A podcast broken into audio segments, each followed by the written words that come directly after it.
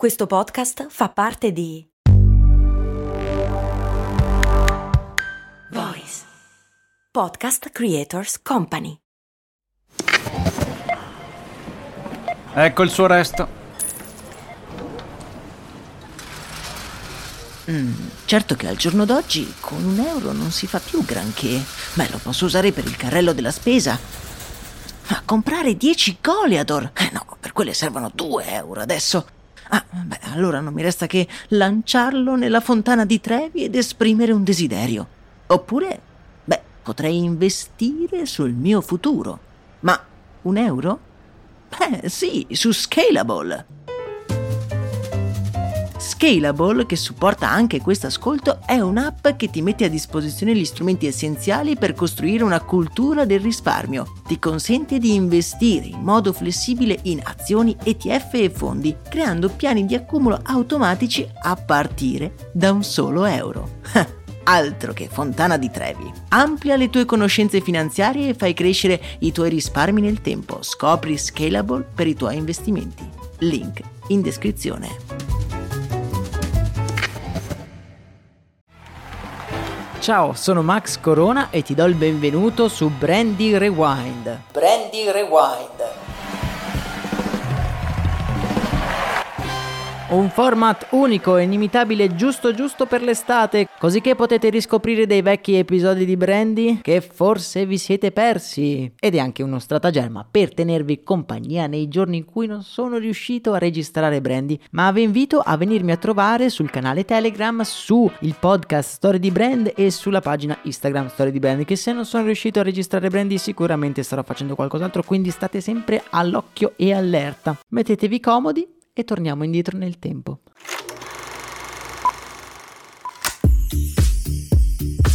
La cosa più bella di questo nostro appuntamento mattutino è che il mondo che ci circonda acquisisce un interesse diverso non è vero? Cose che prima guardavo senza il minimo interesse, ora mi colpiscono e mi fanno ricordare la storia che c'è dietro. Per esempio i piumini, i targi cristallo, oppure quando un barista mi chiede un euro per un caffè, ogni volta mi vengono in mente le storie che abbiamo vissuto qui insieme. Buon lunedì ragazzi, spero che siate carichi per questa nuova settimana che ci aspetta. Giorno strano, il lunedì, l'energia si mischia con la rassegnazione di essere solo all'inizio di una nuova settimana. È però vero che c'è appena stato il weekend. Voi che cosa avete fatto questo weekend? Io ieri sera me la sono proprio presa davvero comoda. Divano partita con una bella pizza mangiata direttamente dal cartone. Lo so, non è il massimo dalla vita, ma qualche volta, beh, ci vuole. Mentre trangugitavo quella delizia, mi sono fermato a guardare il mio piatto improvvisato, il cartone. Un'innovazione non da poco. Chissà come si faceva prima a trasportare la pizza. In realtà la storia non mi sembra così interessante, cioè sembra una cosa così radicata nella nostra cultura che, non so, il cartone della pizza, dai, cioè c'è sempre stato. E invece no, anzi il brevetto di questo cartone ripiegato appartiene ad un italiano ed è datato 1985, praticamente l'altro ieri. E prima come si faceva? Direi che ci sono tutti i presupposti per una bella storia, ma come da nostra abitudine dobbiamo cominciare da dove tutto è iniziato. Credo che il motivo secondo il quale la pizza sia così amata da noi esseri umani è che praticamente è nata insieme a noi. Sono state ritrovate tracce di focacce cotte su pietre roventi risalenti, udite udite, alla preistoria. Ovvio la pizza che mangiavano i Neanderthal è sicuramente diversa da quella che siamo abituati noi. Infatti dobbiamo aspettare il 1500 con l'arrivo dei pomodori quando i napoletani cominciano a condire dei pani rotondi e piatti con una salsa appunto a base di pomodoro e basilico.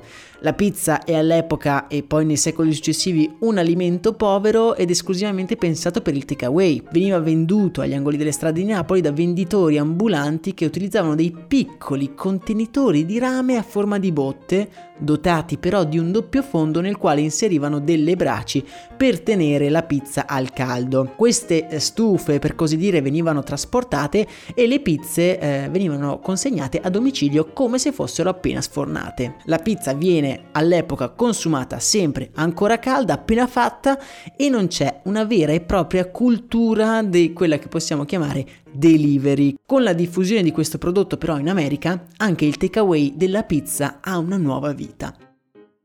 Infatti i nostri amici d'oltreoceano hanno, se vi ricordate, una forte cultura nella preparazione delle torte e della vendita di quest'ultime, le quali vengono posizionate in un cerchio di latta che le rende ideali per il trasporto. Poi negli anni successivi questo cerchio di latta diventerà anche un famoso gioco estivo, ma questa è sicuramente un'altra storia. Infatti la natura stessa della pizza necessita di un ambiente arieggiato ma allo stesso tempo che tenga il calore all'interno, una cosa che con la torta non era necessaria, infatti la torta può essere consumata anche da fredda. Ma come fare quindi a trasportare le pizze senza che si raffreddino o che diventino tutte mollicce? Questo non è un quesito banale perché se ci pensiamo la pizza è un alimento caldo che emette umidità, che ha delle componenti secche ma che ha una superficie umida se non bagnata e viscida e che devi portare da un punto A a un punto B mantenendo intatta la sua forma, il suo calore e la sua composizione chimica. Eh, non ci pensate voi quando vi arriva una fumante pizza a casa, non è vero? Comunque con questo problema ancora irrisolto arriviamo al secondo dopoguerra, quando i soldati americani tornano a casa dopo aver passato molto tempo nel sud dell'Italia ed essersi abituati alla vera pizza napoletana. Questi soldati, uniti poi agli emigrati italiani, diffondono in maniera definitiva la pizza oltreoceano, dando vita alle prime catene di pizzerie. Una di queste catene di pizzerie è sicuramente una delle più innovative ed è Domino's Pizza. Una Domino's Pizza che viene fondata nel 1960 in Michigan e fonda il suo business model sulla consegna delle pizze a domicilio. Ed è per questo che i due fondatori, i fratelli Monogam, si trovano a dover risolvere un gran problema, come come portare appunto un grande quantità di pizze a casa delle persone. Ai due in qualche modo ritorna in mente la stufa dei napoletani che veniva utilizzata per portare le pizze calde a casa delle persone e utilizzano un particolare tipo di cartone per realizzare le prime scatole con cui trasportare la pizza. Il cartone rigido isola il calore ma allo stesso tempo fa uscire il vapore dai piccoli buchi delle sue pieghe. Il successo è sotto gli occhi di tutti, infatti Domino's Pizza comincia lentamente ma inesorabilmente a conquistare l'America. Quasi contemporaneamente, in Italia, a Treviso, un inventore di nome Sergio Boscolo progetta un cartone molto simile a quello di Domino's brevettandolo però nel 1985. Sergio poi fonderà un'azienda su questo prodotto, la Treebox, un'azienda che è diventata negli anni leader mondiale nella produzione di cartoni per la pizza. Nel mondo vengono utilizzati più di 3 miliardi di cartoni per la pizza ogni anno e di questi più di 700 milioni solo in Italia. Parlando di Domino's eh, ci dobbiamo rendere conto che ha prodotto un'altra innovazione, quel piccolo piedistallo di plastica eh, che certe volte si vede al centro della pizza da sport per tenere ben distanti il cartone dalla superficie della pizza. Questo può sembrare una banalità, ma torna utile quando si parla di riciclaggio.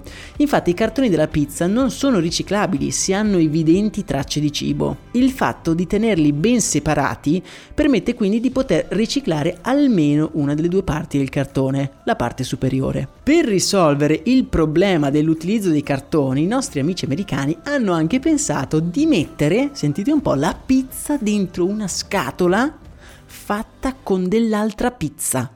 Ebbene sì, un pizzaiolo di New York un giorno si è svegliato e ha pensato fosse una buona idea creare una scatola di focaccia per mettere dentro un'altra pizza. si risparmiano i cartoni, dichiara spavaldo ai giornalisti, senza poi rendersi conto che per trasportare la scatola che contiene la pizza serve un'altra scatola, di cartone però. Un vero genio.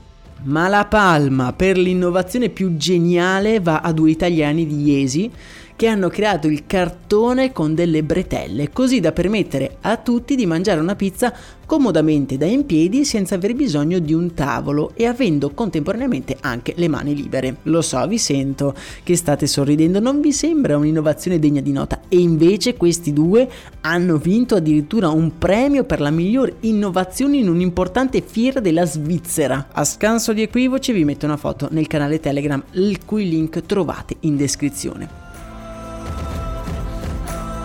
Beh, che dire, un viaggio davvero incredibile spero proprio che la prossima volta che vi arriverà una pizza a casa vi ricorderete che quella scatola è il risultato di una sfida durata secoli, se non millenni. Per oggi è davvero tutto, noi ci sentiamo domani, un abbraccio da Max Corona.